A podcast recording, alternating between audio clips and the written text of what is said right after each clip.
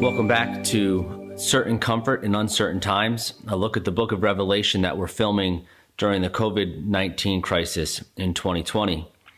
But as I've mentioned the past few weeks, we're also uh, in the middle of the 2020 presidential election season. Uh, we're filming this in mid to late September. Uh, just last week, Supreme Court Justice Ruth Bader Ginsburg passed away. And one of the rumored uh, front runners for President Trump's nomination for the Supreme Court is Amy Coney Barrett. And there was uh, some concern as the, the press, the media started to discuss her uh, about a, a quote that was attributed to her at some point, where she said uh, that we should always remember that a legal career is but a means to an end, and that end is building the kingdom of God. And there was a lot of concern over that quote from people who were non religious, that this was a sign that she was uh, some kind of religious zealot. And I don't want to comment on the, the, the politics of any of this, obviously. Uh, but there was one response to this uh, concern that I liked, and that came from uh, a priest and an author, Tish Harrison Warren, who uh, quote tweeted a story about this and said, If you think that's crazy, I think waking up, making your bed, brushing your teeth, sitting in traffic, failure, success, eating leftovers, relationships, all work, pleasure, suffering, and sleeping at night are but a means to an end, and that end is building the kingdom of God. And she's pointing out uh, what those of us who follow Christ know that ultimately the culmination of all things, what we are yearning for, is for the kingdom to come. Uh, Jesus even told us to pray that in Matthew 6, verse 10, teaching us to pray, Your kingdom come, your will be done on earth as it is in heaven. And that is what we see as we come to the end of Revelation 11 today. We see the kingdom come as the seventh trumpet is blown. And once again, as we saw in the seal judgments, the end of all of creation comes uh, so that new creation can be brought forth. And so we are going to just look at a handful of verses today. Uh, this might be one of the shorter versions of the podcast. As we're just going to look at a, a uh, four quick points that we see here at the end of Re- Revelation 11. And so follow along if you have your Bible open as I read Revelation 11, verses 15 through 19. The seventh angel blew his trumpet, and there were loud voices in heaven saying, The kingdom of the world has become the kingdom of our Lord and of his Christ, and he will reign forever and ever. The 24 elders who were seated before God on their thrones fell face down and worshiped God, saying, We give you thanks, Lord God the Almighty, who is and who was because you have taken your great power and have begun to reign. The nations were angry, but your wrath has come. The time has come for the dead to be judged and to give the reward to your servants the prophets, to the saints, and to those who fear your name, both small and great. And the time has come to destroy those who destroy the earth. Then the temple of God in heaven was opened and the ark of his covenant appeared in his temple. There were flashes of lightning, rumblings, and peals of thunder, an earthquake, and severe hail. As I've mentioned several times, uh, these series of judgments that we see in the book of Revelation uh, run concurrently. There are several different ways of explaining the same events. And so, just as we saw in the seal judgments, there was an uh, an interlude, and uh, after which the or be, before which the the martyrs had cried out, "How long, O Lord?" And God seals His people, and then all of creation is undone that it might be recreated. So we see the same thing in the trumpet judgments, uh, as we saw with the the witnesses, God's people, uh, what He is doing with them during these end times, during this period between the first coming of Christ and the second, and then culminating ultimately with his return to bring creation to its end, that he might recreate it anew. And so there's four aspects of the kingdom coming here in Revelation chapter 11 that I just want to quickly highlight. And the first of those is that when the kingdom comes, Jesus will reign. When the kingdom comes, Jesus will reign. In these trumpet judgments, as the end of the world comes, it comes with the assurance that all things are being brought to their designed end. All throughout this book, uh, the main overarching comfort for God's people in uncertain times has been that Jesus reigns. That even though we don't see him now, he is up seated at the right hand of his Father, ruling all things, that he is sovereign, that he is in control, even though life seems so out of control, even though life seems so uncertain. And so, even here in the seventh trumpet, uh, which brings about the end of the world, we are assured right off the bat that the kingdom of the world has become the kingdom of our Lord and of his Christ, and he will reign forever and ever. We are assured that uh, even though life might seem as though no one's in control, all of the chaos that has accompanied COVID 19, um, all of the the, the job loss, the economic crisis, the health crisis. Um, many of us are living uh, in very turbulent situations. And it might seem that there's no one in control. It might seem that there's no one on the throne. And yet we are assured that Jesus is coming to reign. Or, of course, throughout church history and for many Christians around the world, even today, uh, it is not that no one's reigning, it's that uh, despots are reigning, tyrants are reigning, uh, that there are governments and, and other peoples that are, that are persecuting God's people. And we are assured that even then, we have the assurance that Jesus will come and Jesus will reign. That the kingdom of the world will become the kingdom of our Lord and of his Christ, that all of the earth, which has been given over uh, to the reign of the enemy, that has been given over to the reign of the nations, will once again be taken back by God uh, to rule over. And not only will it be taken back for him to rule, but he will rule forever and ever. His reign is the one that is permanent the reigns that we live in, the little governments and kingdoms and uh, uh, all the, the people who, who rule over us, their rule is temporary. And even our rules, our little kingdoms that we set up, are temporary. But the kingdom of our Lord and of his Christ is forever and ever. Our God is the one who will reign for all of eternity. And so, as the, the end of the world comes, this is the first statement that the kingdom is coming. The end of the world is not just a, a, time of despair. Of course, as we'll see in just a little bit, it might be a time of despair for some. But for as much as we think of apocalyptic movies and apocalyptic books and all uh, setting a very grim uh, stage for us to, to think forward to. For the believer in Jesus Christ, we have the comfort that the end of the world means the coming of the kingdom of Christ. That it is when the, the, this world system ends that his reign fully and finally begins. And so when the kingdom comes, Jesus will reign. Secondly, when the kingdom comes, Jesus will win. When the kingdom comes, Jesus will win.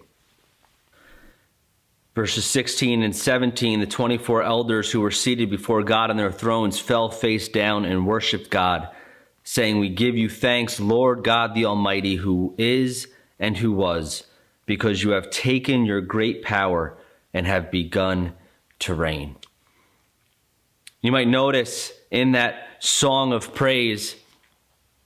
And again, we said uh, several weeks back that the songs are actually the interpretive key to the book. If you want to know what's happening in the book of, the, of Revelation, pay attention to the songs that are sung uh, because they function very much like the Greek chorus uh, in, in ancient Greek plays, informing the audience of what's happening, helping them keep track of the plot uh, throughout the book. And here they give thanks to Lord God, the Almighty, who is and who was. And if you've been following along in this series, or if you've read through the book of Revelation up to this point, you know that several times up to, to this point, that he has been described as the one who is, who was, and who is to come. But now he is described merely as the one who is and who was, because he has come. The end of the world means the coming of the kingdom, and the coming of the kingdom means the coming of the king. And he has come, he is the one who is and who was, because you have taken your great power and have begun to reign. He has taken back what is rightfully his. And so, what we see here is a reminder that Jesus will win, that the nations of the earth and the governments and the kingdoms that run them may resist his rule, that we as individuals, even in our own lives, might resist his rule. But ultimately, Jesus wins. Ultimately, Jesus is the one who has the final say. He is the one who will take back control of his creation. And so he is praised by the 24 elders because he has taken his great power. He has begun to reign. And again, this is certain comfort for us in uncertain times. Whether we are engaged in spiritual warfare, uh, fighting against temptation, fighting against the enemy, uh, fighting for our loved ones in prayer, wh- whatever it is that we are struggling with as we are engaged, as Paul said in Ephesians 6, against principalities and powers, or whether we are engaged in actual conflict uh, with the world system, or perhaps even around the world in actual warfare. We are reminded that ultimately Jesus is the one who comes and who wins. We are correct when we kind of throw around that old saying that we've read the end of the book and we win. Well, we, we know how the story ends. And so we are given the comfort that not only will Jesus reign, he will reign by winning.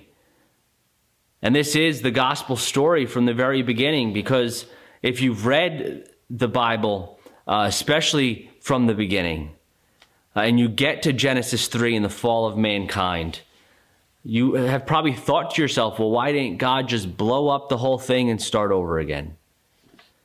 But no, from the very beginning, from the very first sin entering the world, from the very first person rebelling against his authority, God was determined not to just blow the whole thing up, but to take back what was his, to win back his creation. And we see that here in verses 16 and 17. We will see it much more fully consummated later on in the book as we get lots more detail. But even the songs here that are sung are very similar to the songs that we get at the end of the book. And so, as creation comes to a close and the kingdom comes, Jesus wins back his creation. And so, when the kingdom comes, Jesus will reign. When the kingdom comes, Jesus will win. Thirdly, when the kingdom comes, the nations will be judged. When the kingdom comes, the nations will be judged. The first half of verse 18 of Revelation 11 the nations were angry, but your wrath has come. The time has come for the dead to be judged. This is the, the uncomfortable part of the storyline of Scripture, of course but Revelation does not shy away from it.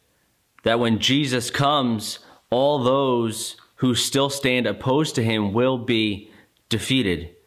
And this is this is the answer to the cry that we saw earlier in the book. How long, O Lord, until you avenge our blood? This is Jesus come back, uh, not merely uh, in wrath, but wrath that is mixed with love for his creation and for his people. And this is final wrath. Every time that word wrath is used in Revelation, it's referring to final judgment and final wrath. This is the end of creation.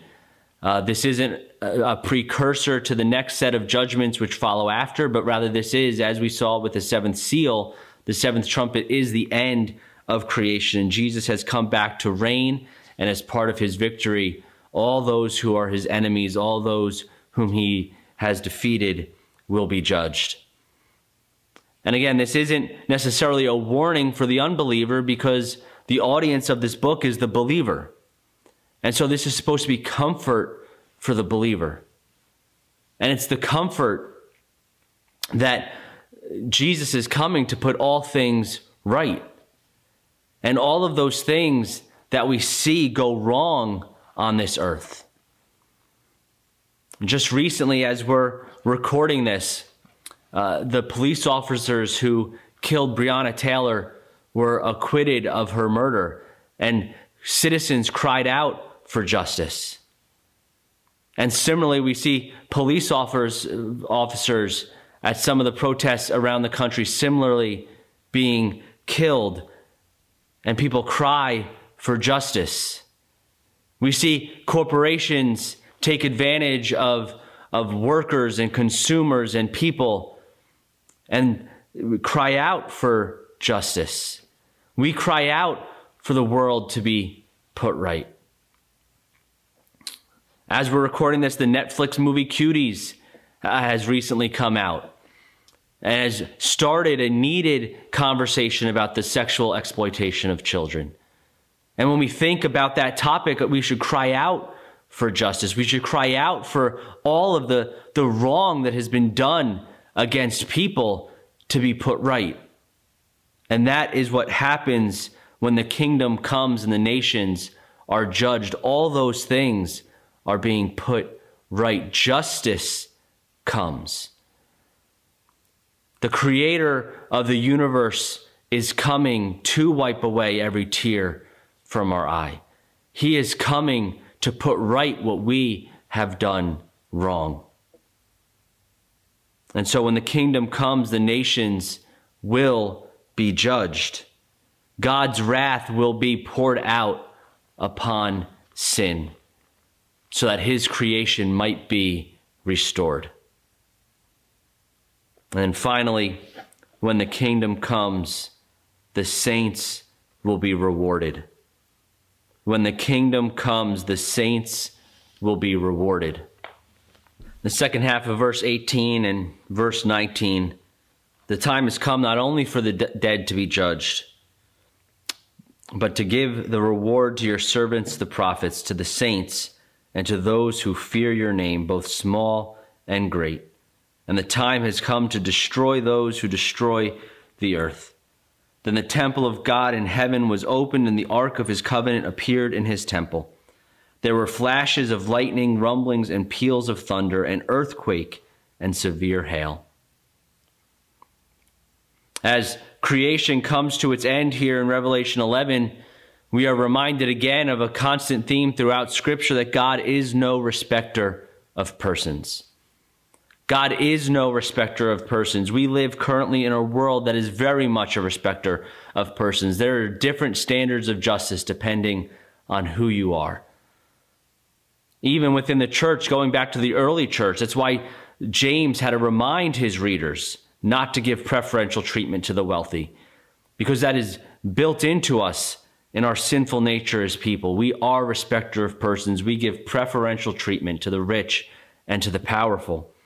But God is not a respecter of persons. His rewards are not given to the wealthy or the powerful or the great. They are not uh, withheld from the poor and the powerless.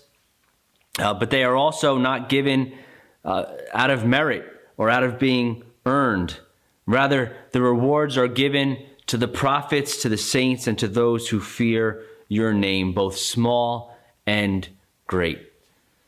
The, the standard for earning these rewards is not earning in your own merit, but earning through Christ's merit. By placing faith in Jesus Christ, So it's those who fear his name, both small and great. It doesn't matter if you're wealthy and powerless or poor, wealthy and powerful or poor and powerless. The reward comes by fearing God's name. And we see what that reward is. And this is important for us to understand, especially in uncertain times. Because we are so often uh, tempted to mistake these rewards. Because on the one hand, we have uh, prosperity gospel preachers who make the rewards all about this life and this earth and all materialistic rewards wealth and health, riches and promotions at work, and, and things that we can touch and lay hold of here in this life. But then we can swing too far the other way and make the rewards so spiritual that we're really no different than the early Gnostics who said the physical was bad. And we make the rewards things that really do any of us really want? We depict heaven so often as we're just floating around on clouds, strumming harps, disembodied. We're just spirits or angels. And yet, what we see here is what the reward is. And the reward very much is what we lost in the first place. As we've said throughout the book, God is bringing about at the end of Revelation what was lost in Genesis chapter 3. He is recreating, He is giving us back creation. And not only giving us back what Adam and Eve lost, but giving us back what Adam and Eve could have achieved through obedience. He is giving us a, a perfected earth, perfected bodies. He is giving us a new creation. And you see that towards the end of verse 18, where he says, The time has come to destroy those who destroy the earth. And yes, this is talking about more than mere environmentalism, but it's not talking about less than environmentalism either. God gave the earth to mankind to steward, and we have not stewarded it. We have, in our sin, but not merely by our sin, destroyed the earth. Sin, of course, has ravaged creation, but then in our sin, we often add to the damage and destroy the very earth that God has given us to care for. And God is not neutral about his creation. And although we as human beings are the pinnacle of his creation, we are created in his image, we are bought with his blood, God also cares about all the things that he created. And so to destroy his creation is an attack on its creator. And we see that when it's a time to come to destroy those who destroy the earth. But then, going into verse 19, the temple of God in heaven was opened, and the ark of his covenant appeared in his temple. And we said uh, over the, the past couple weeks that uh, references to the temple in Revelation are most likely not literal. Uh, they are references to uh, creation itself as a temple and especially believers as a temple. And we know here that the Ark of His covenant is not meant to be literal. And we know that because of Scripture. Jeremiah chapter 3, verses 14 through 17 says, Return, you faithless children, this is the Lord's declaration. For I am your master, and I will take you, one from a city and two from a family, and I will bring you to Zion. I will give you shepherds who are loyal to me, and they will shepherd you with knowledge and skill. When you multiply and increase in the land in those days, this is the Lord's declaration. No one will say again the ark of the Lord's covenant. It will never come to mind, and no one will remember or miss it. Another one will not be made. At that time, Jerusalem will be called the Lord's throne, and all the nations will be gathered to it to the name of the Lord in Jerusalem, they will cease to follow the stubbornness of their evil hearts. And what we see in Revelation is the culmination of what we see in Jeremiah chapter 3. Jerusalem will be called the Lord's throne. The kingdom has come, and there's no need for an ark because the Lord himself has come to dwell in his living temple of his creation. And so uh, there are two things I think that the, this reference to the ark is trying to communicate to us. And that the first one is that God's presence is coming, God's presence is going to dwell on the earth, that when the kingdom comes, the king comes too. But then also, as we've said, the seal judgments were a reference back to the creation story. The trumpet judgments are a reference back to the Exodus story. It's a retelling of the Exodus story. And so, what you see with the reference to the ark, I think, is a reference to Joshua conquering the land. As the ark went before God's people as they inhabited the promised land. And of course, they never fully did that, they never fully laid hold of what they had been promised. And so, I think what we see here is a reference to the time where God's people get the promised land we get uh, fully his promise rest, his promise land. It is a real physical place. And that's why we should not cheapen our reward by making it about the prosperity gospel and making it things that we can lay hold of here and now. But we also shouldn't cheapen it by making it all spiritual reward as though we just float around in heaven for all of eternity. What Revelation 11 reminds us is that God is giving us back creation. That is why he is putting all things right so that his people can dwell in the land that he has created for them. And so when the kingdom comes, Jesus will reign. When the kingdom comes, Jesus will win. When the kingdom comes, the nations will be judged. But when the kingdom comes, the saints will be rewarded. He is preparing for us something far greater than we could ever imagine. Far greater than anything we see now in this sin marred world. When his wrath is poured out on sin to purge this world of it, that we might be given back a new creation. And that's what you see at the end of verse 19. There were flashes of lightning, rumblings, and peals of thunder, an earthquake, and severe hail almost word for word, the same series of events that we see at the end of the seal judgments. Creation has come to its end, but behold, the kingdom has come. Thank you for joining us today as we've finished up Revelation 11 and we will begin in Revelation 12 next time.